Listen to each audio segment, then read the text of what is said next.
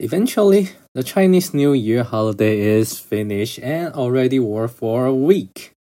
Finally, the weekend is here to save my day. Can't really get back on track since the laziness still on. Maybe gives another week might get better to focus on the work, I guess. I hope so. So, how do you deal with post-holiday syndrome? More holidays? I guess this is the best way to recover.